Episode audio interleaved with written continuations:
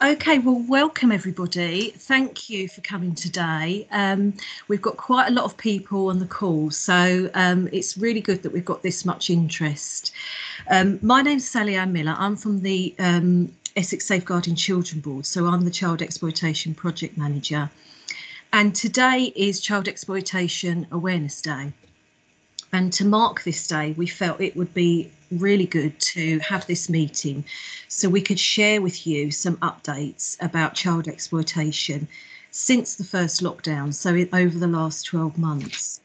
And um, I'm joined today with some really um, valuable key partners from across, across Essex, and they've got specialist knowledge about child sexual, criminal, and online exploitation.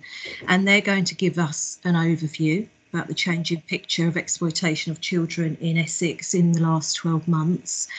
Um, but also, we would like your participation in this meeting by asking some questions. So, if you have some questions, this is your chance to ask the panel members any question that you have relating to child exploitation. Um, and we would ask that rather than raising your hand, if you could put your question in the chat. And then Steph Rosser, who is also from the Essex Safeguarding Children Board, will um, sift through those questions and um, hopefully we'll be ready to start answering them soon. Um, so before we, we make a start, I'm going to um, go around the panel and um, ask everyone to introduce themselves here today. So firstly, we've got um, the famous two Johns. So if we start with uh, John Woodley.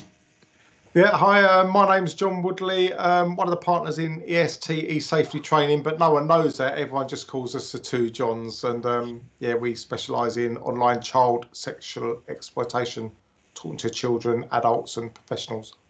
Lovely. And your other half is John Staines. Oh. Yeah, my name's John Staines. I'm the other half of the two Johns. Um, I'm off camera because I've got the face for radio, so I'll let him be on the camera and I'm in the background. Thank you. We've also got Jennie Read. So, Jennie, do you want to introduce yourself? I'm Jennie Read. I just want to say I'm not actually the gangs lead uh, for Essex Police. Uh, I'm actually the gangs officer under Prevent and Protect for Essex Police. Uh, and the majority of my role is to identify current and emerging trends regarding gangs and county lines and then to work very much in partnership with other agencies and authorities. Um, firstly, in order to prevent and divert young people from becoming involved in that lifestyle, and and also to protect those that, that are involved. And I also provide upskilling and raise awareness of these issues from a police perspective and um, very much focused towards a, a collaborative multi-agency approach in, in trying to tackle these issues. Right, thank you, Jennie. That's our fault that uh, you was down as the gangs lead. You feel like a gangs lead to us, um, but yeah, Jennie is um, gangs officer. Okay, next we've got Jim Pearson, who is one of the famous two Jims. Hi, uh, I'm Jim Pearson. I'm from the Violence and Vulnerability Unit, which covers the whole of Essex our role is to really try and look at the um, the larger picture and understand how gangs are impacting upon um, Essex as a whole and what we can do to help everybody else to try and tackle this problem. Great, thanks, Jim. We've got Lucy Wilson. Lucy, would you like to introduce yourself? Hello, I'm Lucy Wilson. I work for Braintree District Council as the Children Young Persons Officer and the Safeguarding Officer. Um, we do a lot of work around avoiding um, child sexual exploitation and criminal exploitation, um, and we work with partners very. Right, thank you, Lucy. Um, we've got Rosie McHearne. Rosie, would you like to introduce yourself? Sorry, yeah, I'm just unmuting myself. Apologies about that. That's fine.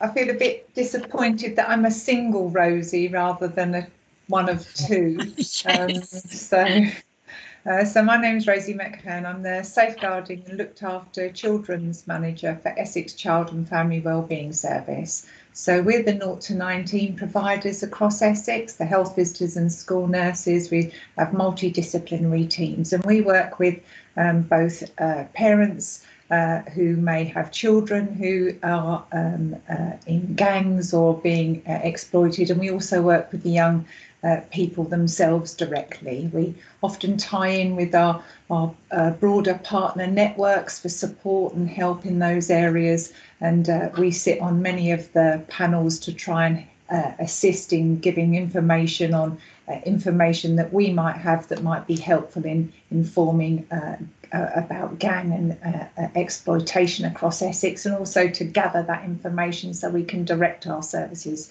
um, accordingly and our support accordingly. Right, thank you, Rosie. I can see Julie is here. Is she joining us on the panel today or is she observing? Julie, did, did I, you? I'm just observing, Sally. Okay. I'm All right, I just wanted to check. us. Thank you very much. Thanks. Thank you. And we've got Lauraine Portwood. Morning, my name's Lauraine Portwood. I'm the service manager for the Children and Families Hub and the practice leads in Essex. One of the operational practice leads that I hold is for child exploitation. Thank you, Lauraine. And finally, we have Michelle McCreadie. Hi, I'm Michelle McCreadie. I work for the Children's Society. I'm an exploitation practitioner offering one to one support for young people um, that are being exploited or at high risk of exploitation. Um, I work with a team and we cover all of Essex except for um, Thurrock and Southend, and we offer group work to schools as well. Great, thank you, Michelle. Well, um, now you've heard from the panel, I think that gives you a, a flavour of the cross section of knowledge that we've got here today. Um, and hopefully that will start generating some thoughts and reflections, questions that you may want to ask any of the panel members. So start to put those in the chat as soon as you have them. But um, until then, we're going to just start to, to talk about some of the changes in exploitation, um, just to warm you up. So uh, it's been 12 months, hasn't it, since um, we entered our first national lockdown in response to COVID and the need to stay safe at home. Initially, at that first lockdown, many of us thought that children who were being exploited would see a pause in their exploitation um, and could therefore be freed from um, the traps of exploitation.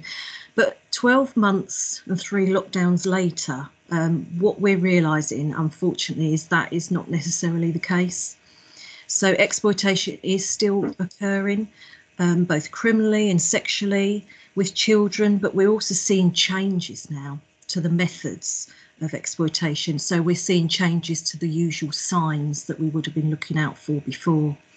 So just as our adult lives have adapted um, to lockdown, so working from home, socialising more on social media, shopping online, exploiters have also changed their business model too. So there are now new online methods emerging and exploitation is in some ways becoming more hidden but children are still being exploited in plain sight as well. So hopefully by having a, dis a discussion today, asking questions, we can um, helpfully give you some thoughts about what those new signs are, those new methods of exploitation, what to look out for. So um, if we just make a start with maybe um, the two Johns, if you don't mind, what changes have struck you over the last 12 months? Um, the, the two biggest issues that we're worried about is gangs and drugs and um, health and well-being. Um, if we just start with health and well-being for two seconds, only because it's still fresh in my memory, we've just finished talking to 450 young children from the age of seven up to the age of 11. And I relayed to them a story about my own daughter, having a nine-year-old daughter. She came up to me recently and well, she looked really um, upset I said to her, "You're all right?" And she said, "Yeah." I said, "You sure?" I said, "What's wrong?" And she said, "I'm feeling sad." I said, "Why are you feeling sad?" And she burst into tears. And once I started talking to her, it was all linked to the lockdown. And at the time, I thought that was me failing as a father, and I thought that was specific to my daughter. Today, talking to the kids that we've been talking to, we actually said to them that story and said, How many of you have felt like that? And we were horrified today when 70% of them said that's how they were feeling. Year five and six. And that was in year five and six. And if you think about it, that then leads into horrible stats around suicide, self harm, and things like that. So we are really desperately worried about that element. If you then um, look at the internet per se, we've obviously always spoke about paedophiles. That used to be our expertise, but now we've realised the way that gangs have adapted. This became relevant to us really when we were working in Basildon. So we were working with 1,500 children in year five from Basildon. And as part of that, as we do, we asked them some questions. And almost half of them had seen gangs glamorized online and they went into some detail about that. And 30% of them, so you're talking about 500 children, had seen drugs for sale online. And when we asked them to elaborate on that, they were suggesting that they were seeing pictures of drugs on Instagram and Snapchat. That if you wanted to buy them, you would DM direct message the person with that account, which was only a we call it a burner account. It'd only be up for about a day and a half, and then they would make a purchase. And when you examine that, lots of these young people said you wouldn't have to pay for the purchase, and the purchase would be put over your garden wall or delivered to your front door. So if you think about this, you've got a young person that hasn't been out the house perhaps for five months, and they wouldn't have to step out the house, has actually been involved in a drug deal. And what concerned initially, we were thinking, oh, crikey, that's a lot of kids taking drugs, obviously. But only one said that they were taking the drugs. What the reality is, we don't know. One said they would go to the police, and all of the others said they would think about reselling the drugs. And we said, how would you resell it? And then they said that they would create a social media account, they would put up the picture, and they would then sell it. And once you asked further questions about that, the model tended to be that you get the young person at home that might never touch a drug in their life, but what they've just become is a drug dealer. And that unfolded a bit more when I spoke to my teenage daughter because we were so shocked about this. I said, Have you ever seen drugs for sale online? And she looked at me like I was crazy. I said, Yeah, of course I have. Not what I wanted to hear. And then she spoke about her class at school. And uh, there was a person dealing drugs in her class. And then there were two boys who were internet influencers to varying levels. And what they'd said to my daughter was they were being offered money by the drug dealer just to shout out the dealing account. So again, they wouldn't have to touch drugs or anything. All they've got to do is point people in the right direction and then they get a commission. So I think what we're saying here is you've got kids, really young kids now getting involved in criminality. And sometimes that doesn't involve any physical part whatsoever. On the other side of it, you've got the kid playing a game that might end up being part of the chain because someone will offer him a really cool inducement within a game to then go and be the person that drops it over the wall. So that is a change that we hadn't previously seen in the online world. Mm. Have you seen changes to um, grooming online as well?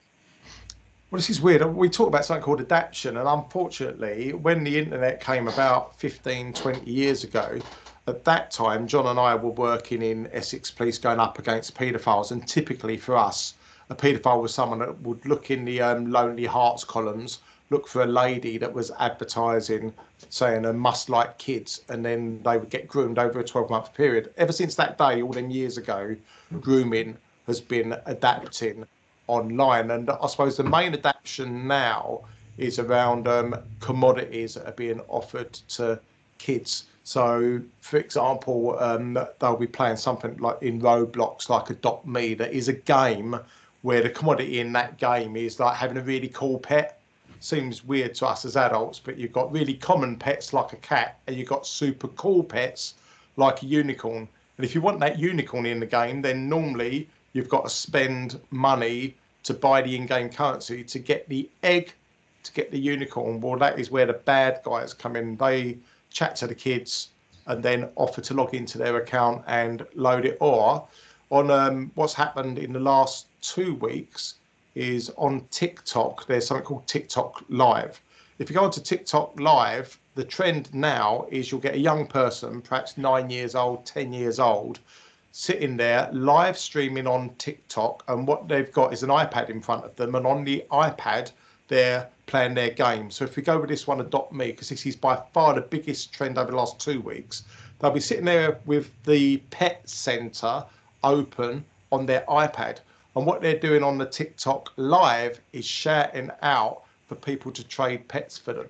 And even an untrained eye would look at the conversation that's unfolding and you'll realize that the people that are watching them on TikTok live, often pedophiles, are then live time logging into Roblox, and you can actually see it happening on the iPad screen that they're holding up because you'll see the trade going on. and then so it's a young girl, she'll say, "Thank you so much for the unicorn," and um, that is playing out. And how many adults actually realise that that is the way that this works? And what I want to do on the games then is not talk within the game. In fact, if you've got a nine-year-old, they can't chat in Roblox if they're set up as a nine-year-old. But now the trend, and um, this was shown this morning by the kids we spoke to, 60, 70% of them said when they were playing the game, they would be using FaceTime as the method of chat. Well, if that is with their friend from school, that's actually pretty cool. But unfortunately, if that's with a bad guy, then as you can imagine, it opens up a whole world of possibilities. So the paedophile could offer, I don't know, I'd say I would buy you this super ride on unicorn if you send me a naked picture, and that is how it's playing out. So I suppose what we're seeing now is um, exploitation is becoming more hidden in some senses, isn't it? Because um, young people, some of the signs that we were looking out for previously, you know, if if a, a young person is being um, coerced and groomed into a um, criminal exploitation, for example, you'd be looking at new trainers, wouldn't you, and, and smartphones and things like that. Whereas now it's about not what's in their hand, but what's in their game. Um, and that's going to take a lot of work and detection, isn't it? Because you need to then get alongside that young person to then find out what they're playing and what their activity is online, to then find out what is happening in terms of exploitation for them. Yeah, that that that if um, we were watching something, it was about two weeks ago, and I don't mean to knock anyone. It was a police crime commissioner and the police were running a public event where they were talking about the signs of gangs, and uh, that might be what you're re- referring to, where basically they said the main thing to look out for was these new trainers. I'm not being funny. We were talking about new trainers a year ago. A lot has changed over the last year. You would want new trainers because you want to show off if you're on lockdown, then you ain't showing off your trainers to anyone. What you're actually going to be doing is playing like I love Call of Duty Mobile as an example. If I want the coolest skin at the moment in Call of Duty Mobile and the coolest gun, so it makes me look really cool, I've got a part with 150 pound in cash to make that happen. Well, if a kid ain't got 150 pound and someone gets that for them, how many parents would pick up on the fact they've got the coolest skin in the game? And they're the type of things now that we've got to train ourselves to be looking for when we're working with children and chatting to them. Whereas before, one of the things on your tick list is, oh, they've got a new pair of trainers, and you mark that off as something you need to talk about. We personally think one of the questions needs to be, oh, what games you're playing? Oh, how well are you doing in the game? And actually ask questions that would elicit whether or not they've got a really cool account, and then treat that as you would the trainers. I hope that makes sense. Yeah, no, it does. And so I invite anyone to ask some further questions on this because I think it's really interesting. It's a different concept to get our head around, you know, thoughts around how to have those conversations with children. But I think the, the underlying message is about getting alongside um, and, you know, playing that game with them um, that's your best way, isn't it, of discovering whether there is any exploitation going on. So I'm going to bring Jennie in next, Jennie, because we, we, we're talking about gangs here, um, and you know some of the new signs of um, coercion and exploitation. Um, what have you seen that's different in the last 12 months in terms of gangs? Yeah, I mean, I'd I'd certainly reiterate, you know, the advice and what the two Johns have given. Um, and at the moment, it's certainly all about the use of social media activity when we're talking about how gangs recruit. Um, I mean, you know, at the moment, we know that, that gangs and the children and the young people that they are targeting and recruiting are now less visual. We're not saying they're completely off of the street because of the lockdowns, but we're certainly saying that they're less visual at street level. So again, going back to what the two Johns have said, they've had to adapt the way they recruit um, and they've certainly moved more to online platforms in order to be able to target children and young people. And also, you know, for gangs, they can remain even more under the radar as, that, as they don't even need to meet face to face with these victims that they're exploiting, which of course makes it a lot tougher for police to, to identify them. Um, but I'd also like to say that, that at the moment, you know, with the pandemic, that risk is very much about the online activity. And what it's also worth remembering is that these gangs that are recruiting young people, you know, they don't necessarily have to recruit from a local perspective. And, you know, we can see that they're targeting children and young people in any location rather than recruiting, let's say, your typical estate gang or, or local gang. So I think that's also really important to remember. Um, again, going back to what's already been said, you know, we need to think about maybe not just from a professional capacity, but but you know, if you've got children yourself, you know, are, are you keeping an eye on the use of social media activity? Do parents know what apps their children are on? Um, is the time monitored? Are there parent controls? You know, it's conversations I guess some professionals can be having with parents. Um, and it's really interesting as well what's been said about the emotional well-being of young of children at the moment. And it's it's finding that balance of whether um, it's it's what with COVID that's going on. There's finding that balance whether it's that that's affecting them, or whether the behaviours are actually because they're being recruited by gangs. Because we know that children show different behaviours. You know, have they become withdrawn from their family? Are they feeling very much isolated? Now, that might be because of what's been going on with COVID, but it might also be because they've been targeted by somebody to recruit them into a gang and then, in essence, run for a county line. So it's about recognizing that balance in terms of how we identify with that. Um, I also know as well that Michelle put in the chat um, about and Squares. So, you know, we know that gangs are still making money through criminality. And we know also that they need to clean their money. You know, they can't just turn up at a bank and deposit thousands of pounds. So, you know, we're concerned about that risk of young people being financially exploited and having their bank accounts used um, for, you know, for money to go into their account promise that victim a cut uh, or as a reward and then they will just take that money back out and, and essentially they end up depositing it into other victims of exploitation. So you know although we've had you know we're, we've all been in lockdown. People need to appreciate that actually although kids are at home more um, not so much now that they're back at school although kids are at home more they're not necessarily any safer. Um, gangs will adapt to whatever that market is and they will exploit it. And they've certainly um, been ahead of the game during a lockdown. So yeah it, it's worth all of that you know it's worth remembering all of that. They've certainly adapted and adapted well and I think social media plays a huge part, doesn't it, in recruitment through gangs um, and with young people, as you say, at home more or trying to connect with their friends more. Yeah, and social media more, aren't they? And then that they are vulnerable to being recruited in that way. Yeah, and and I don't think I don't think gangs have necessarily um, adapted in terms of who they target. Um, I mean, you know, I know that gangs are not fussy in terms of who they recruit. Um, okay, we can maybe say the majority of, of children and young people um, could possibly be, um, you know, within within um, or known to social care uh, with various vulnerabilities. But that's not always the case. Um, we have instances whereby young people don't necessarily fit that narrative. you know, I mean, we can have we can have young people that um, you know they could be on their own at home because their parents are working full time. But again, a gang will seek out that vulnerability because that that person can still feel isolated. So although he can still have plenty of support from family, um, you know, wearing all the latest trainers and, and the latest designer gear, and you know, in essence, want for nothing, there is that vulnerability that the parents aren't around because they're out working full time, which a lot, a lot of us do.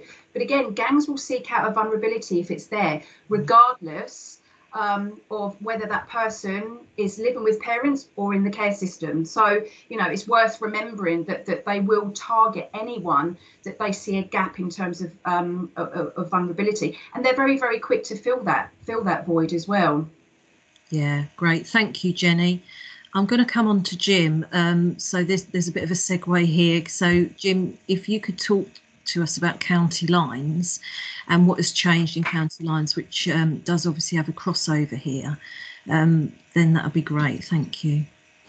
Yeah, no, thank you for um, giving me the opportunity to speak to you. Um, I'm really, really interested. Um, I think when it comes to understanding um, gangs, county lines, serious youth violence, we have to understand it's underpinned primarily by a drugs market um, and it's underpinned by the way that um, drugs are distributed. Um, the drugs market hasn't changed. The, the um, uh, sorry, I got really carried away with myself. I'm too excited to talk about that. The latest research from Release would say that um, throughout the pandemic, the drugs market hasn't changed really at all. Most of the respondents to their survey found that there was no um, impact to their ability to um, get their hold, hands on drugs. The big changes we've seen a removal um, and the moving away from open air drugs markets. So county lines um, organisations, organised crime, but often in the past run um, open air drug markets. So where the model would be much like prior to the pandemic, we would go to the shop to buy something and we would expect the shop to be there. A drug user would go to buy their drugs from a um, drug dealer and they would expect them to be there in know what place myself and Jim White, who's the other Jim who's not here today, we kind of term it the Uberification. Um, so we've now seen a big change into the um, delivery method. So if you want access to your drugs, now all of the drugs are delivered straight to you. Um, and you don't even have to leave your house or wherever you are. The change that this has impacted and the way that impacts explo exploitation is that um, it increases and it makes the need for a workforce much larger and it's a low paid workforce and that's kind of why we relate it almost to Uber in that way. In that you need more young people out on the streets running these drugs to and from um, different people. And it's created the expectation um, from users that their drugs will be delivered to them. So that's where we start to see why there's been an increase in the need um, for um, those involved in organised criminality and um, county lines to really try and bring more and more young people. It's almost like a pyramid scheme. You, they have no, in the past, you know, there was the traditional view of being in a gang as a family. Um, it was a membership, but now it's much more related to a, um, a multi-level marketing scheme that you have to keep bringing more and more people in all the time, um, and they are just kind of recycled through. What's that? What that's meant is that they're spreading the net wider, as Jennie said. They're looking for people further and further away. they're bringing more and more people into that um, arena and then having to use more methods. But we've not seen um, an increase um, in the um, in the levels of kind of drugs being going down. But what we have seen is that there's been a change in the way that people paid get paid when I initially started this, and probably up until about two years ago, most people who were involved in county lines criminality, they would get paid on a percentage basis. So, for example, that you were given, um, I don't know, 10 grams of uh, heroin and 10 of um, crack to sell, then you would make 10% of the profit from what you sold that day. So there was an incentive to do better, to do more. Now, everyone involved who's on that low level and below, um, you know, what we would call the bottom rung, is paid a day rate. The day rate means that you can't earn any more or any less for maybe a 14 to 16 hour day. That therefore creates the need and the competition for violence. If you can steal from another person um, their stash, you can then sell that for 100%. You're not on that day rate. So that's where we see some of the driving of the violence. That's moved away from the territorial gangs that we saw in the past, where people would fight for territory, um, the ownership of an area. Because now that it's a delivery model, the customers, the customer lists are the most valuable thing that people go for. Um, and so that's where we've seen a lot of the, the rise in violence is the um, the need and the want to steal other people's stashes so they can make 100% profit on that. And we also see it where um, cannabis, obviously, for um, it's a massive. Um, I was going to say problem, but I don't think I don't know whether I can say that. I don't know. It's a big issue for society, but it's also a big issue for young people. But most the, the supply of that has dried up significantly um, from a international delivery method because it's bulky and it's not profitable. And there was the big impact to borders through Brexit. So if you're a gardener and you love gardening, and if you wanted to get some great tomatoes going now, you would not be able to buy a hydroponics kit anywhere. We've seen the increase in grow at home um, cannabis go through um, the roof. You cannot get access or hold of um, hydroponics anywhere.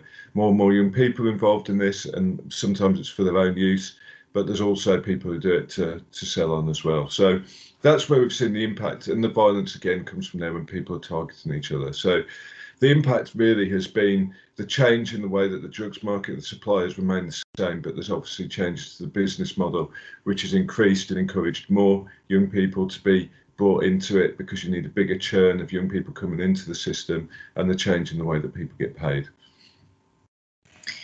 Do you think social media um, has um, has changed, you know, the face of county lines? Because we we hear about a lot of influencers, don't we, on social media, glamorising, um, you know, county lines and, and flashing their cash and you know the things that they've bought, and and that often entices young people, doesn't it, and gives them a perception of what county lines is all about. And and i just wondered about that. And i wondered also about i, I often hear people talk about young people choosing um, this lifestyle um, so i didn't know whether you wanted to say anything on that jim yeah i'll take the i'll take the second bit last because that's a complicated yeah. question um, but the um, but the first bit regarding influence is really interesting we see um, there's a big warehouse in london um, which is set up solely for people to go and take photos for their Instagram um, profile. So there's the there's a this is leading somewhere, I promise. But there's a um, private jet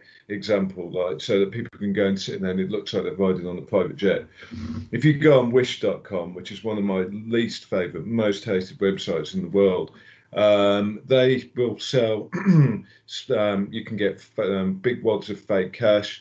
You can get fake money readers, um, card readers um, you can get all of the things that are fake to create an impression around what you may be involved in. So the I, I don't think it's glamour as such, but I think it's the the idea or the the the outlaw mentality almost of living outside. You know, when you were a young teenager, I can remember it and still keep a bit of that anarchist deep within me. But you know, you want to rail against the wolves. You want to be outside of society's norms almost until you see someone who you feel that there's book in the system as a young age. They've got loads of money um, and they've got loads of um, access to weapons. But I think that's where the impact for social for me from social media is that um, it's often fake and that's and it's always very shallow and surface level. And then what happens is it changes and and disrupts people's perceptions and particularly young people's perceptions of risk. Um, and I think that's that's the big challenge for social media. And then to come on to the question of choosing and, and people choosing the lifestyle, I think that's um, it's an ongoing debate and it's something that is so fraught with risk because you know in the past um, as a youth offending team professional as a person who's worked for probation uh, as a probation officer you know it was almost binary. You were either a victim or a perpetrator. Um, throughout um, the way that things have changed around the um, county lines and how people are exploited into um, and groomed into the lifestyle almost. Even if you just refer to the idea that social media gives you um, almost like a gateway drug, that surface level, removing some of the barriers to, to your involvement, then what happens is that you kind of move slowly into that and then you're a victim. But then as you move forward and you become more sophisticated, you're still being exploited by those above you who are the organised criminality at the top. Their whole remit is to insulate and create a firewall around their own risk. And so you're still being exploited. But maybe you've moved up, you've got better at drug dealing, you're earning more money, you're doing so then you're um, maybe got four or five runners beneath you. At which point does that person become they're both a victim and a perpetrator because they've been exploited from above, but they're exploiting people below. And that's where the the kind of there is no binary. And so, whilst there may be a choice, some people move towards the lifestyle, but then like, I'm a sucker for advertising, and my house is full of stuff that I've seen and bought off the internet because I thought it looked a good idea, and it came through and it was awful. So, you know, we are all kind of influenced by the things around us. So, it's it, it's such a difficult question. I think choice is influenced by so many different factors that to say young people make the choice to become involved in gangs is very difficult because there's so many external factors influencing that. I hope that kind of answers your question, Sally. No, it does. That's that's really helpful, and I think you know thinking about that victim perpetrator spectrum is so important, isn't it? Because young people will move up and down that, um, and they may be seen as a perpetrator, but their behaviour is actually self-preservation usually, mm. um, and so we we've got to think about that the situation that they're in. Um, I'm going to come on to Lucy next because Lucy often sees um, local businesses and taxi drivers and i think lucy you, you when you have conversations with those who um, are the eyes and ears on the ground sometimes they perceive young people as um, as choosing um, and not being victims as well but of course developing their awareness is so important isn't it because without them understanding child exploitation they um, they could be an asset to detecting it because yeah. they see um, young people that, that, the areas that young people hang around in are usually you know some of the places that have licenses like um, takeaway establishments bowling alleys things like that so do you want to just tell us about some of the work that you do that i think professionals yeah. would be really interested in about raising awareness of local businesses and taxi drivers yeah sure um, luckily as a council, we have kind of licensing departments, and also we all work very, you know, well together. Um, we personally have a scheme called Stop It Spot It that I'm sure some of you have heard about. Um, and for an example, when we go out and do the, the um, training, a lot of the establishments, you know, Pizza Hut, the, the bowling alley, McDonald's, places like that. Um, once we come, what, what, what we want people to do is change the language and change the way they think. And that's what we promote. Um, we do this by kind of giving them examples and stuff like that. And and we've had kind of people saying, um, oh my, oh, you know, oh my God, you know, I didn't realise. I just thought she was promiscuous, or I just thought he was, you know, a wide boy. I didn't realise that, you know, mm. there was a possibility that that young person was being exploited. Um, so, you know, working with local businesses we find is kind of instrumental. Um, you know, and we've also set up a local exploitation group um, lo- in, in Braintree that we hope, you know, people will follow the model. Basically, what we're doing is we, we noticed that there was a lot of local cases at MACE, and we were kind of that journey intrigued us because, you know, young people aren't one day unvulnerable and the next day high risk of, of exploitation. So we kind of was looking at that journey that gets them there. So we put together the local exploitation group, which we call LEG. We all love um, initials, don't we? Um, and basically, that's a group where professionals can come together, talk to us. That the police are involved, social care are involved, Michelle's involved, lots and lots of different organisations, and basically you know it just shows that as as a, a, district council we can be really really strategic in helping people to kind of disrupt activity spot hotspots um, so that's what we're doing. We, we're out there we're, we're kind of training people we're getting their messages across we're asking professionals to use the right language you know um, not teaching anybody to suck eggs obviously um, but you know use the right language. Think is that what's happening? Or is you know could something else be happening? And, you know you know what it's like. As professionals we all kind of go on oh, we get a bit complacent and we you know. So people that don't work in our field um you know like takeaways and places like that how are they supposed to know what the risks are unless we tell them? So that's what we're doing you know we're going out there and we're kind of saying hi you know mm. very you know very kind of informal very and you know just trying to let them know that mm. that might not be what's happening.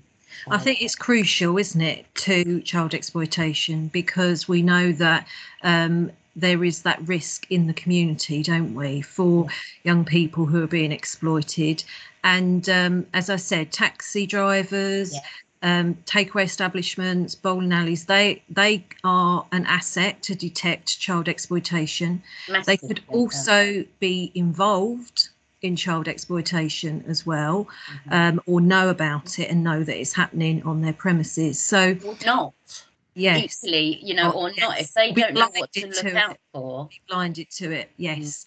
So um, I think you, your role is absolutely crucial, and I think that there's I think social workers, teachers, um, health professionals that come together in, in child in need meetings, I mm. think they could um, have a lot of value uh, with your input when they are dealing with um, cases and children where exploitation is occurring because you can help with diversionary um, activities for young people. You can also help disrupting the exploitation that's happening in that location. Yeah, so we can talk to our, our licensing departments. You know, we've got the community safety hub that we kind of, you know, obviously are, are a big part of. There is a lot of work we can do. And we also need to remember as well, once lockdown does happen, um, establishments have had very, very different priorities as far as safeguarding is concerned. So what we also need to do is once they do open back up, eventually, um, we need to kind of, you know, make sure that they're safeguarding young people. You know, that they've been so concerned, and rightly so concerned about, you know, all the rules with COVID and stuff. We need to make sure that, you know, the safeguarding that was there before can be better than it was, you know, pre pre-COVID. We just need to carry that on. Thank you, Lucy. I'm, I'm finding out that there's lots of questions coming in, but unfortunately my chat is very faulty and it's not showing them. Um, so Steph has kindly sent them through to me and so I've realised there's lots coming in. So what I'm going to do is just hurry along um, and hear from the rest of the panel members just to give a quick summary about their organisation and um, and what support they can offer to parents um, and also professionals. And then we will come to some questions, I promise. Um, so if we could just come to Rosie next from the Essex Child and Family Wellbeing Service. I think, Rosie, it would be really useful if you could just give us a quick overview about your organisation and how professionals can access support for parents through your organisation. Okay, so um, so we're the 0 to 19 uh, provider services. So we work with um, uh, parents and young people, so the parents of young people and directly with young people themselves via our, uh, our, our, healthy family teams, uh, which uh, consist of health visitors and school nurses and healthy family support practitioners. And there's been a, a number of bits that I just wanted to kind of touch upon. So we're, we're available with that the 0 to 5 age group predominantly because we do um, uh, uh, mandated checks. We do like new birth visits, six to eight week checks, and so that's where we're often uh, uh, linking with parents when they've got a child under the age of five, but often they will have an older child as well. So that will be of particular use when we're talking about um, uh, child exploitation or, or uh, criminal exploitation, etc.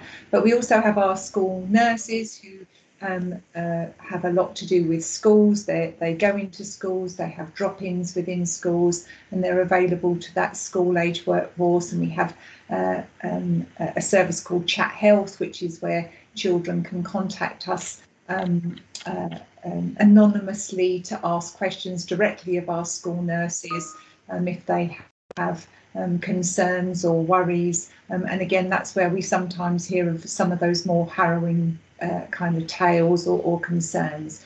But we do a lot of work with parents about them um, ensuring uh, when they find that they have concerns about the safety of their children. So that kind of then links us back into with companies like the Two Johns, who we, we will then ask to kind of come in and do some support and education. Um, if it's in particular, as you've mentioned, about online issues being a, a really big problem at, at, this moment in time.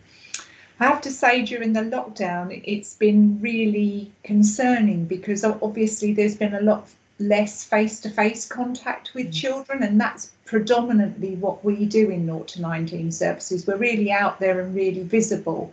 And because of lockdown, because we've not been um, about in schools, we've tried to make sure that we've really raised our are um, a, a, sort of virtual and, and um, uh, um, aware, people aware, awareness of us virtually so they can contact us in a variety of different ways. So as I say, we go in and support families directly, be they the children uh, or uh, schools to support families uh, or working in partnership with schools um, and indeed working in partnership with the families themselves. I think right at the beginning, John, one of the things that you mentioned was the health and well-being of young people and that emotional impact. Mm. And I have to say that is one of the main concerns that um, uh, we have in health at the moment, where we're seeing we are seeing notable um, increases in young people presenting with um, uh, emotional um, uh, and well-being concerns, as you've said, um, uh, an increase in things like significant um, uh, episodes of self-harm, etc. And linking that back into whether that's to do with those feelings of isolation um, and being cut off, or if that's in some form of um, abuse that they're experiencing, or indeed some form uh, linked back to exploitation, uh, continues to be part of what we, we constantly have to unpick um, uh, alongside trying to do additional work to kind of support them. And there's lots of services um, out there that uh, are available, uh, both from within our, our services directly when it's kind of maybe more of a earlier presentations to those much more higher level presentations in uh, when you've got uh, uh, providers like EWMHS, our local CAMHS and services. And the other thing I wanted to just kind of touch on was um, I think there was that talk about, um, I think it was you, Lucy, who was mentioning that some young young uh, uh, girls can be uh, just perceived as being, um, uh, uh, you know, a, a bit promiscuous, etc. Mm-hmm. And again, we get a lot of um, contact in relation to uh, to kind of accessing um, thing, you know, sort of like condoms and how to keep safe um, have safe sex, and uh, our school nurses are really skilled in dealing with that and trying to work first of all to make sure that young people are, are safe. Um, able to practice safe sex and then unpicking what does that mean and when we think back to Rochdale back in 2012 we know that there was a, a lot of that early presentation I appreciate that probably um, uh, criminal exploitation is probably growing, but I think we need to not lose sight that child sexual exploitation continues to be an issue that we, we need to be um, really aware of. We also have the um, uh, looked after children services within um, Essex uh, uh, Child and Safeguard, uh, uh, Essex Child and Wellbeing Services, um, and um, uh, that's the named nurses. Those the, the clinical bit of uh, looked after children alongside our social care partners. So support looked after children as we all do, um, and they also I, I can remember it right at the beginning of um, on the first lockdown one, because I think we're on lockdown three now, but on lockdown one, there was a, an initial sense that actually things had slightly improved when it came to exploitation. Um, and I think, John, you touched on that. That was right at the beginning, while uh, many of the uh, those who exploit were actually thinking of new and exciting ways to to kind of entice young people um, into their um, their web. But there was that kind of almost like a lull, um, and we have had children um, again, Lucy, you talking about disruption techniques, talking about how they've used things like I can't get out because actually the lockdown has almost been a, a benefit. But we need to constantly keep up to date and and on the front foot when we're thinking about exploitation because the picture changes daily um, uh, and and for us as professionals it's that constantly kind to uh, trying to keep um, fresh and uh, on the front foot.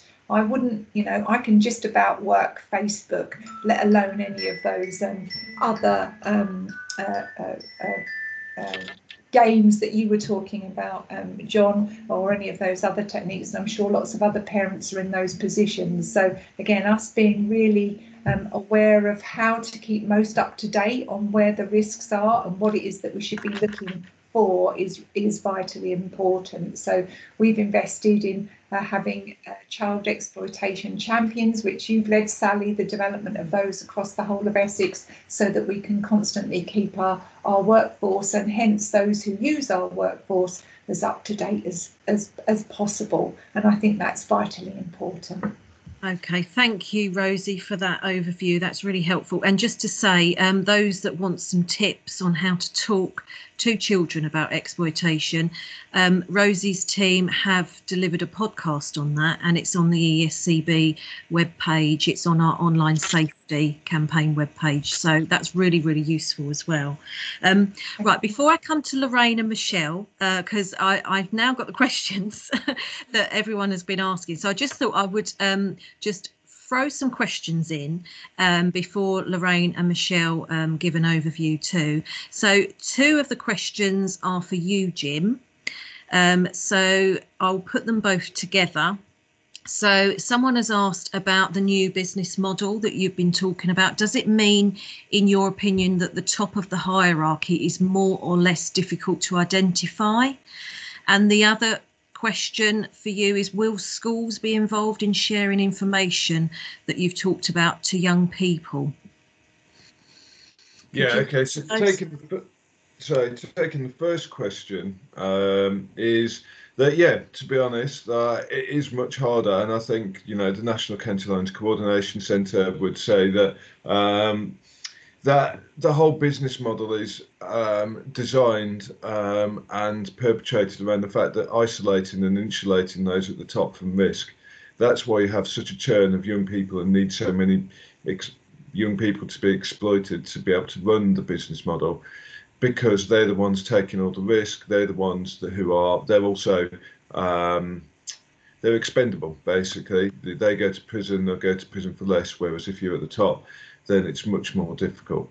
And as I, I responded slightly in the chat as well, is that it's not impossible to um, roll up and dismantle the county line. So within Essex, I know that um, I speak to Superintendent um, Bashford uh, a lot, who is you know uh, talking about how often and they do tackle county lines, but it's again, and they are going more for the mid-level. That top level where it's managed by the um, NCA, the National Crime Agency, um, it remains difficult. But then um, international um, drug crime has always been a problem, evidenced by the fact, you know, that um, if you look at the recent case where HSBC um, were fined um, over, I think it was over 500 million pounds for taking two and a half billion pounds off the Mexican cartel. So a British bank took money off the Mexican cartels um, to help li- live with liquidity. So that, that that top level, there's so many more geopolitical um, issues involved. So yes, it is much more difficult at that top level because the risk is isolated. But that's what drives the exploitation because you need to churn through so many young people. Um, and the second question with regarding to schools, yes, uh, it's something that, um, yeah, it's a challenge. Um, we, What we about your met the- campaign? uh, yeah, sorry, I should have. yeah.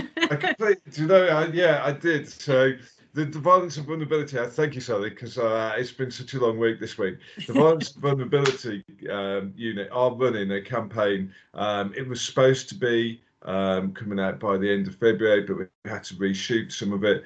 Um, but it's focused across the whole of Essex. Um, it's really featuring and focusing on young people in Essex and really trying to raise their awareness of what to do um, and how to spot the signs in their friends, really. Uh, it's been based on the work that was done in Southend, which was really successful. And that's really, um, and it's using the channels, so social media channels that they um, use as well. So Katie Cannon, our communications expert, has worked really hard on that.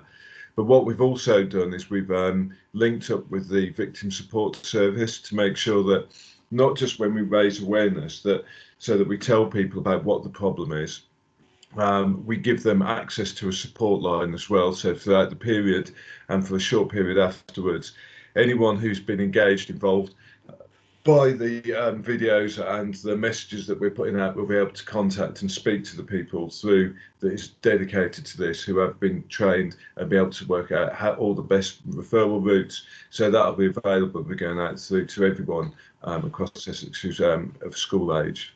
Yeah, it's a really exciting campaign. I've seen some of the, the clips of the videos and, and they're really, really good. So um, hopefully that will be out very soon and um, schools can use that with students. Um, I've got another question that could either be Jennie or Jim.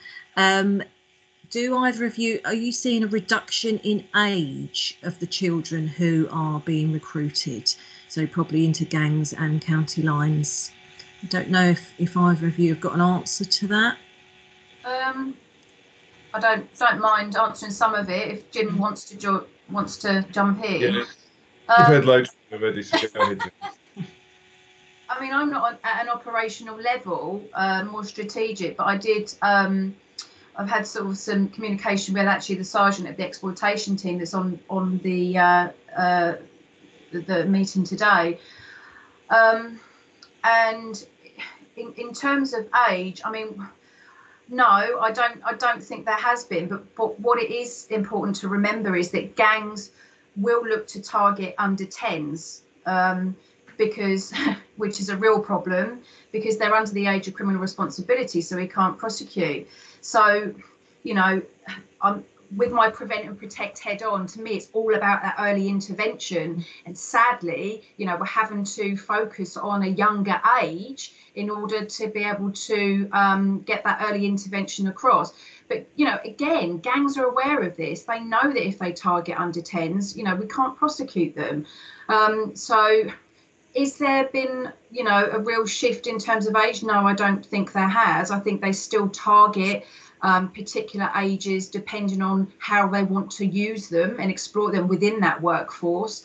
Um, but I do think it's key to remember it's not just teenagers as we would see. They are, you know, they don't gangs don't care, but they don't care who they target. Um, but yeah, that that is a real concern. Is that you know that the age or that the young age of um, victims that they will look to exploit. Um, I mean, I know um, when I worked in the exp- exploitation team before, um, you know, they were targeting a primary school within Essex, mm. um, particularly females, and mm. of that very young age, specifically to plug drugs. Mm. Um, I mean, we know that females, you know, we can't stereotype in terms of uh, criminal and sexual exploitation. It doesn't just affect male or females. Um, but, you know, the fact that, that, that gangs are, are were primarily trying to target girls of such a young age in order just to plug drugs. And that's a real concern. And I don't think that's changed. You know, anyone that's vulnerable, regardless of age, they will seek out and they will exploit. So I, I think we've got to be really careful about um, you know how we see victims and certainly the age of them. But I, I don't think there's been a change unless anybody wants to disagree with me on that. I think um, in terms of gender, it's quite an interesting point that you've made there because of course you know when we think about gangs and county lines it conjures up an image of boys doesn't it um, and that that does play out in the community because um, during lockdown or the or the three lockdowns, yeah. young people have been sharing um, information with the services that they are working with, those that are being exploited, um, that girls are being targeted, um, you know, for um, criminal networks. And that is because they're less likely to be challenged when they're out in the community. I know the Children's Society have seen this, haven't you, Michelle? This is a, a trend that you've also seen. Um, and so it's pay, paying notice to that and, and not having that binary view in our minds that criminal exploitation equals boys, sexual exploitation equals girls, um, because that is not the case. But unfortunately, no. predominantly um, criminal exploitation and victims are re recorded predominantly but, um, as boys. Um, So we do need to get out of that that binary thinking. And, and, um, just to sorry sally just to sort of go on from that um, you know i mean we know that boys can be sexually exploited and most commonly this would be through them you know plugging drugs but what's also important to remember is that there's been cases i mean i don't know how many within essex but there have been cases whereby males have been forced uh, to be part of an initiation just to join a gang and they're being forced to commit rape. Um, mm. and sexual assault. And although they're very much a perpetrator in the eyes of the law due to the offence, they're also a victim of that circumstance. And in these cases, these males can suffer serious consequences from not just their own gang if they don't commit these acts, such as serious violence, but they can also be um, set upon by a rival gang as a consequence of not doing those acts. Mm. Um, so again, it's you know, it's not the textbook sexual exploitation, but we have to remember that boys can be sexually exploited as well. And yeah, quite rightly with the females, um, you know, we know that they can be sexually and criminally exploited as well in terms of moving the drugs, cash, weapons about, because like you say, they don't tend to get stopped as much by police, and gangs know that, um, and they can again sit under the radar and, and go undetected. Mm-hmm. Um, so yeah, it's uh, again we again we definitely shouldn't stereotype in terms of what we see who is being sexually exploited and who's being criminally exploited. They, they do come hand in hand. Absolutely, because that would just blind us to, to victims, won't it? Um, there's another question which I can quickly answer. So the question was, are there any places with the most up-to-date warning signs, with the various things to look out for, where you can learn what to look out for in specific games, social media sites, um, or where someone can refresh their memory? So um, the ESCB website has got general information and signposting for any of those that are interested. Maybe Steph, if you could put the address up, that would be really useful. Um, NetAware have most up-to-date information on apps and games. I'd also recommend the Two Johns website as well um, because they keep that very fresh and up to date with the latest trends. So those are, are good places to, to have a look at and be signposted. Um, I'm going to come on to um, Lauraine before we do some more questions and just to ask about some of the differences that have been seen in social care. So if you could give us a quick overview, Lauraine, because uh, we want to get some more questions in as well. Uh, okay, thank you. So um, within the, the group of young people and children that we work with in social care, um, we've seen quite a lot of fluctuation over the last year in our children who are going missing and our children who are subject of exploitation. But overall, we've seen a reduction in numbers. So what we believe is this reduction is more linked to children not being seen rather than children not being exploited. Um, as everybody has been saying, that the models of exploitation have changed changed. Children aren't, aren't out and about on the streets anymore. Um, our schools have been closed. Our schools are one of our biggest referrers into social care. So we know expectation continues. It's just how we've been capturing it um, because of the way that information's been shared over this last 12 months. Yeah. Yeah, and um, I think it's useful to also point out that um, for any professionals that have um, concerns about a child being exploited, they have the set partnership um, pathway tool, which is on the ESCB website, which has got you know some up-to-date risk indicators for child exploitation. It also gives you pointers about what next steps should be um, in terms of you know who you can refer to, what support services there are.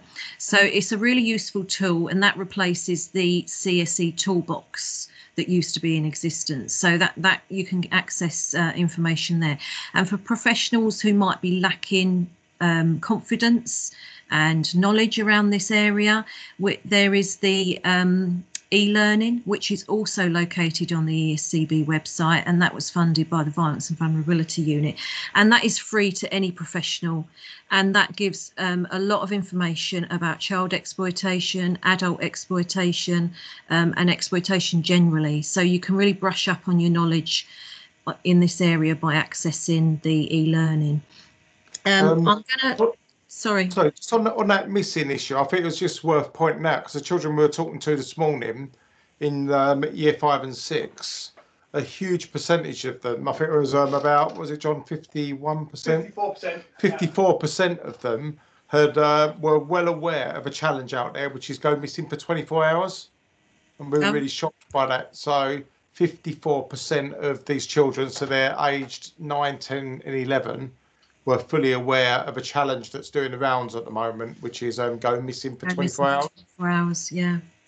So I thought I'd mention that in terms yeah, of talking that's really interesting, isn't it? So useful to have some discussions with children about that. I've got some questions here for the, maybe the two Johns might want to chip in on. Um, so there's a question kids online are so much uh, or online so much more due to being not able to go out and homeschooling. So do you know if that's presented a rise in grooming and online contacts um, is the question. Also secondly um, there's another question about do you know of any discussions that are taking place with the gaming industry and social media platforms to support with safety issues? Yeah, I think at the moment we're doing a bit of work where um, a Roblox game is being designed around um, safety. That's a project that we're involved in at the moment, certainly. Um, I, I, can't remember the guy's name. John would know, but um, Glenn. The, yeah, and that, that looks really, really quite interesting. But I, I think the problem is that, and we've been saying this a lot, the gaming companies have moved heaven and earth really to make their games pretty safe from children, and they're really good at doing that. Mm. But like, like, for example, if you are playing Roblox, which is probably one of the biggest games for little guys at the moment, if you're under 13, you can't use the chat function. That's a bit bizarre because chat function has got excellent sort of software in it to keep it safe. So the trend is across the board, certainly in primary school, is all the kids now, as a matter of course, are using social media to chat. Whether that's FaceTime or the one that people would have heard us talking a lot about is Discord. That is really scaring us because um, kids are going on to Discord, they're forming relationships on Discord and chatting. So you can have a go at the gaming companies as much as you want, which seems to be the trend in the press, mm-hmm. where actually it's the linked up third party chat apps that are the issue so it's the it's about parents chatting to their kids like there's no problem letting your kid play roblox with their friend on facetime if that's what they're doing and um, actually from a um, health and well-being point of view we think that is a really positive thing to do and that's at odds with some parents that are saying don't let your kids chat in games and we're mm. scratching our head a bit so for for example if you've just had the most recent lockdown which is um if I say it's three months, it's not quite that, is it? And um, you've got the kids that have got strict parents and the kids that have got parents that are okay. Now, the strict parent has probably said to the kids, you're not allowed to chat to people online, you're not allowed to go on the internet, and they might not even have a device. And that might be a really heavily imposed rule. And their only access online is when they actually do their homeschooling. So put that kid in one corner, then you've got the um, other kids who, since they split up, they've stayed in touch with their friend every day. If you take my daughter as an example, she chats on FaceTime to her best friend and they role play in a game and they chat, they laugh, they put their dolls to bed. And I guess our question is when they come back to school after three months, which one of the kids has got the um, better level of health and well-being? How is that kid that has had no contact for three months going to adapt back? And when you're talking about year six at the moment, going up to year seven in big school, I don't. I mean this when I say we are really, really worried. You may have kids at the minute that are quite anxious about going up to big school, and what they would normally do is talk peer to peer, things they don't want to bother their parents with. They'll be talking to their best friends and everything else about, oh, you know, um, are we allowed to wear hair dye? Can we have an earring? And basically, they're having all of that sort of peer to peer chatting that is so, so important. Well, if you've removed your kid from that because you've got this rule, you're not having social media till 13, how does that kid, especially in lockdown, have those chats with their peers to allay these fears? And you might get a situation in September where you've got kids turning up in September. They haven't had anything that resembles a familiarisation day with big school. And by the parents' actions, they might have actually been removed from these peer sort of groups. So we're hmm. really worried to quite a profound level on all of this. So there's lots of things to consider. It's easy to go down the road, I think, of saying that kids shouldn't be having these chats, they shouldn't talk to people online, which is the normal narrative. But John and I are struggling with how that actually fits into the health and well-being area, which mm. might lead to even worse outcomes than a kid chatting to people in the game. I, I'm hoping that makes sense because it sounds a bit um, and I think what but... I would add is is between the ages of 10 and 11, we see a doubling of victims of online exploitation, and and that's because children are not prepared um, well enough. They're not prepared yeah. for their first smartphone and you know interactions on social media, um, and so that there's some good information on the online safety campaign, um, obviously that we deliver through ESCB, but with uh, a lot of you guys. Um, that will give some information on that. But just to sort of touch on the point about increases in in grooming, um, we can try and get some figures, but I, I do know that there have been um, increases nationally on um, children who have been engaged with uh, through sexual communication. Um, there's also, I think the Internet Watch Foundation reported a 77% increase in youth produced sexual imagery being shared. So these are young people who are sharing nudes of themselves or others, um, peers. It's the, it's the age as well. I think 93% yeah. of self generated sexual images are young people aged 13 or under. And again, the normal narrative makes us think this is teenagers engaged in sexting. And um, I think of that, something like 97% are boys and 3%, or sorry, 97% girls, 3% boys. And um, when we were talking to Pollitt within the last two weeks, I think they were suggesting that in um, January this year, they'd had almost as many reports as they did in the whole of 2019 when we were talking about this sort of imagery. So clearly, there's a massive problem to be big dealt with. spike Really. in that area, isn't there? I'm going to come on to Michelle. Um, sorry, Michelle, I know you've been waiting very patiently um, to give an overview of, of your um, reflections from the perspective of the Children's Society. If you can give us a, a quick overview and then we can fill in some more questions if you can. Thank you. Can't unmute. I can hear you, or I did. She's muted again. Try it again. Still on mute. Okay. While while Michelle is is battling with her mute button. Oh, are you there? Yes, can you hear me now? Yes, can hear you now. Go on. Okay. Um, so um, the Children's Society um, offer um, face-to-face work with young people between the age of 8 and 24. Um, so that's a bit of a difference in our service that we offer quite a broad range of support. Um, we do offer virtual sessions um, and we have a group worker who can come into schools and work with groups of young people around exploitation. And that doesn't necessarily mean that that young person um, they all have to be exploited. It might be that you want some work done with a friendship group um, for that young person.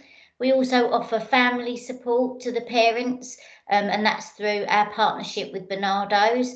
So the parents can be um, supported around their young person being exploited. Um, I think, like a lot of the others have sort of reflected, we do talk about stepping into your child's world um, and certainly understanding what is going on for them.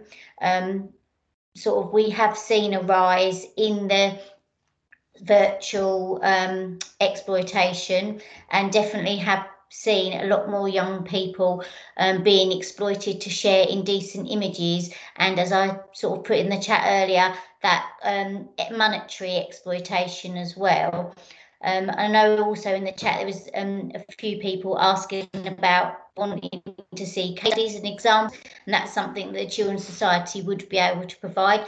Um, obviously, we work with young people over a long, so we're a long-term service. So most of my cases are, I've worked with that young person for over a year.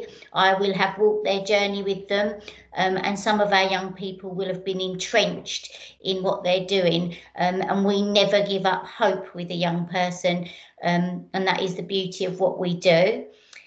Um, we also have a campaign that we've been running, which is hashtag Look Closer, and that is to encourage um, people to go and talk to young people about um, what you know if they see them out and about, if it's unusual, as we've sort of already said, it's not just boys are criminally exploited and girls are sexually exploited. And they and actually criminal and sexual exploitation almost run hand in hand. And a lot of people have already sort of covered in the ways in which that can be done.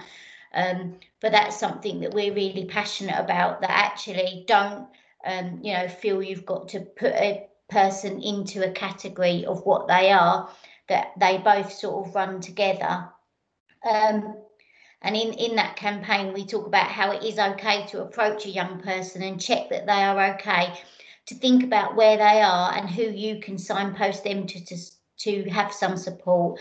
And also not to be afraid to, um, you know, talk to the British Transport Police about a young person who's travelling um, and, and just generally having that awareness of what's going on, really. Um, yeah, so that's that's the service that we offer. I've Yeah. dropped my email into the chat quite a lot, so people can contact me directly. Um, and we are a wide team who works all over Essex. Thank you, Michelle. And I think it's so important to emphasise that you work with young people up to the age of 24 um, because we know that there's a lot of young people who sort of hit that cliff edge when they reach 18. A lot of services ebb away, don't they, um, when they wake up on their 18th birthday. Um, you know, we I sort of hear that that song in my head, "What a difference a day makes," um, and it just says it all for that age group, doesn't it? And so I think you know, for professionals who are working with teenagers, um, it's so useful to get your service involved because you will help them through that that really important transition. Um, I've got a question for Lucy. Um, I'm just going to bring it up. So Oh, I've lost it. Bring it up again. So, Lucy, I've got a question here. Do local businesses worry that by reporting concerns, um, it will put them at risk of violence? Is is that an issue that you've? That's something that no, we haven't come across that. We what we have come across, and I did see a comment earlier about um, some local businesses being the problem. Um, so we, what we have come across is resistance from a few um, local businesses. Um, no, we haven't. I mean, we had yeah, we we haven't had any any local businesses worried about repercussions of reporting, but we have had a few that have been resistant, um, which is where um, our licensing team come in useful and our work with the police come in useful. So you know we, we can kind of say, hey, you know, we're watching you, kind of thing. Yeah. Okay, thank you for that, Lucy. I've got another question. Um, I'd like some volunteers on on answering it. So, uh, what work and help is being done with those young people who may be already involved and caught by police? I don't know if this is something that maybe Jim or, or Jennie might be able to pick up on. So, work that that's being done once they have been arrested for an offence, um, but we know that they're a victim. Yeah. Um, I'll, I'll just quickly have an input, Jim, unless you want to come in. Um, I suppose I need a little bit more, when they say what work is being done with those kids that are being arrested, um, are we talking about children that there's evidence that are involved in gangs and county lines? If there is that, um, not everyone might, may know this, but we now have safeguarding officers within our Op Raptor gangs units. Um, so it's not we're not all just we're not just pursue driven. You know, we are very much look at things as a prevent and protect aspect now as well. Um, and those safeguarding officers are there primarily to engage um, with uh, children and young adults. Um, that may be uh, found in a I don't know in a cuckoo property or a trap house that where a warrant's been executed, um, or, or, just in general for, for, for the area that they're in. But uh, I know the safeguarding officers are very much designated towards this the, the safeguard and the prevent and protect aspect in terms of young people, because you know, because we shouldn't just be there to criminalise them, and it's really important that that these children and young people know that because um, it can be very difficult as police, and that's an instant barrier for us, as as I'm sure all the professionals know. Um, so certainly if we're looking at gangs and county lines activity, we now do have the safeguarding officers within these units. Um, and they're there to very much engage with those young people, try and put some safeguarding in place and basically bring all the multi, if they're within, say, that involved with the statutory services, they will be there and, and bringing all the multi-agency sort of approach um, around safeguarding. So if, if that whoever asked that question, if that's what they're looking at, at what targeted safeguarding are we doing or what targeted work are we doing around people involved in gangs and county lines activity, we now do have the safeguarding officers. I mean, I, I can't answer for what our CPT teams are doing necessarily in our local policing teams, um, but prevent and protect, I think for me is still a very new thing. Um, and, it, and it's obviously about moving away from that pursue driven um, perspective that we have. You know, we are law enforcement, that is what we do, but we very much take the prevent and the protect aspect very seriously as well. And that's something that we're continuing to develop. Um, I don't know if Jim wants to Jim, jump in from a vulnerability perspective. Yeah, so obviously every young person, if once they are arrested, um, does is um, then open to the youth offending service, um, and the youth offending service is very skilled um, at working with young people who um, are involved in gangs. And so we, we have a number of um, gang exit strategies. I used to run the intensive supervision and surveillance service, which provided an alternative to custody for young people. And those are often those who are entrenched um, within gang lifestyle and entrenched within the within the drug dealing. and so what we would do, uh, you know, working with young people and everyone on this panel would say the same is the moment that you tell them not to do something is probably the moment that they will so we try and provide them with opportunities provide them with understanding of what their behaviours and how they're impacting but also the constraints and control upon them um, so that they have freedom to move away from the gang at the same time so it's a combination of both you know the support but also ensuring that there's the um, safeguarding procedures in place regarding buddy tags, regarding um, curfews, making sure that you know we can use any of the civil litigation, although I'm not a huge fan of the civil litigation that's available, um, to make sure that young people um, are given that opportunity. And uh, I think all of the young people that I think we've worked with in the last year fall somewhere on that um, on that spectrum between victim and perpetrator. So making sure you're managing that relationship along those lines as well. The biggest challenge at the moment is the um, backlog in the courts that's been created by the pandemic. So you often have young people um, who will be arrested, um, and if it's for a possession with intent um, or for a more violent offence, then often there can be a huge um, delay between them being um, first arrested and them appearing in court. It's no one's fault. I wouldn't lay the, the, the blame at the police's door or the courts, but there is a huge backlog. Within that period, it's much more difficult for statutory services to become involved, and the young people often lose the impact of the consequence of their actions. So, that is probably the biggest challenge we're facing at the moment when working with young people who've been arrested to exit gangs. Yeah, great. Thanks, Jim. Right, I've got one last question, everyone. Um, and I think this probably suits um, Michelle, maybe Lauraine. Um, so the question is about parents. Um, and someone has asked, how do I approach parents when I have a concern about their child being groomed? So I'm particularly thinking about the, the parent work that um, the Children's Society do in conjunction with Barnardo's, Michelle. And um, of course, we know that parents often say that they feel like they're secondary victims, don't they, when their child is being exploited and they feel very judged by professionals when they're trying their absolute best to to safeguard in very difficult circumstances. So I don't know if we, we need to sort of think about that, but if you've got any advice on how you would then approach a parent and have that discussion about concerns if if you think their child is being groomed. Are you there, Michelle? Yeah, so I think that um so I think that it's if you're the professional trying to have this um, conversation with the parents, it, it is about um, making the parent sort of feel that they're not being judged on what's happening at home. Because I think quite often parents feel judged.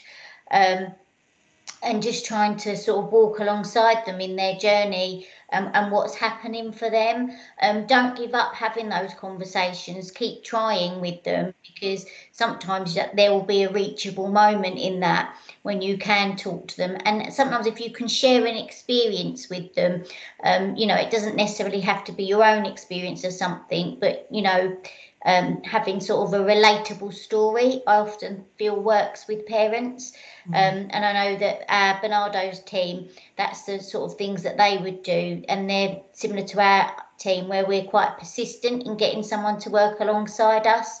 Um, that's one of the beauties of what our teams can do that we don't just offer three phone calls and then we won't engage we'll, we'll try for that long-term engagement with them um, so yeah uh, my suggestion would be just trying to make a connection with that parent even before you um, try to have those conversations if possible um, you know getting to know the parent and then getting them to trust you and then they'll often have that conversation um, and also, I would suggest signposting them to somewhere like the Two Johns website because they do have really up to date knowledge. And um, Sally, I know you, you mentioned somewhere else as well, or someone did, um, and that can be another really good thing. Sometimes letting the parent take ownership of finding um, the finding what they need can can also help. Yeah, great. Thanks for that, Michelle. Um, if anyone else wants to add anything, then let me know. Um, I did lie. There's just one last quick question, um, which I think is a quick one, probably for you, Jennie. Um, someone has uh, asked, is there still a gangs line service or service that's more relatable for kids to work with? Yeah, I have answered that. oh, you've answered it in the chat. Yeah, I'm going to email um, Jennifer separately with some services that she might not already be aware of that are available. Okay, great. Well, I think that's all the questions that we've got. If I've missed any, then I will have a look at those and we'll come back and um, and answer the person that put that question on. Um, but I think, you know, it, has been a really good um, meeting and hopefully you found it all really useful. And I just want to say thank you to all the panel members as well, because you've made it super and your contributions are really enriching in making sure that we've got a really good overview about exploitation at the moment and, and also the rapid changes that we're seeing because it's very difficult to keep up with those. Um, hopefully you've um, everyone that's been listening has um, felt as if that it's been useful. Um, we know that there's been so much change in child exploitation over the 12 uh, last 12 months, so it's really hard to keep up with it. But there are so many ways to find out more. Um, so just to sort of plug a few items here where you can get further information. The ESCB are delivering their regular online safety campaign. We do this four times a year. It is going to be um, next starting on Monday, Monday the 22nd of March, so it's very timely. And um, it will be kicking off on Monday with a Q&A session with the two Johns uh, at 8 o'clock on their Facebook page. So um, if you've got further questions for the two Johns, that's your opportunity to go to their website or their Facebook page at 8 o'clock on Monday and ask some more questions. But the online safety campaign has got lots of information every single day for seven days. There's lots of partners on the panel who are also involved with that. Um, some people that have also delivered some great podcasts as well. So I would um, really urge you to check that out. Um, there are webinars on the ESCB website as well on, under the learning and development page. Lots of webinars um, around the, the field of, of, child exploitation. Some really good keynote speakers. So those are free and I would urge you again to have a look and get signed up to those. Um, you can access advice and support, as we've said throughout this discussion, from lots of websites. So, um, you know, just to, to plug again the ESCB one, but also the Essex Child and Family Wellbeing Service and the Children's Society. Um, they've got lots of information on all of those about signs of exploitation and how to get help um, and how to be signposted to the right people. Um, I think it's really important to say that, you know, if you've got any suspicious activity about exploitation as a professional, you should submit that by, via the Essex Police Partner form. You can access that form on the um, the partner pathway that we mentioned, which is on the ESCB website. So that will go to the triage team in Essex Police. They pull together suspicious activity and they help to join those dots. So if you don't know whether it's relevant or not, you're unsure, you're you're uncertain, still put that information through. But if you're worried about a child who you can identify, then obviously you need to um, report that to the police. Um, and you can look at the partner pathway on ways of doing that and um, also making referrals to social care if they meet that threshold. Um, so I, I, think that sort of wraps us up here. Um, hopefully you found this really useful. We welcome feedback. So if you have any feedback on how we can improve or any sort of comments on today and what was useful, then please email me um, because that just helps us going forward with events like these. But um, I'd like to say goodbye and um, thank you to the panel members and uh, I'm sure they'd like to say goodbye as well. So thank you. Thank you. Bye. Bye. Bye.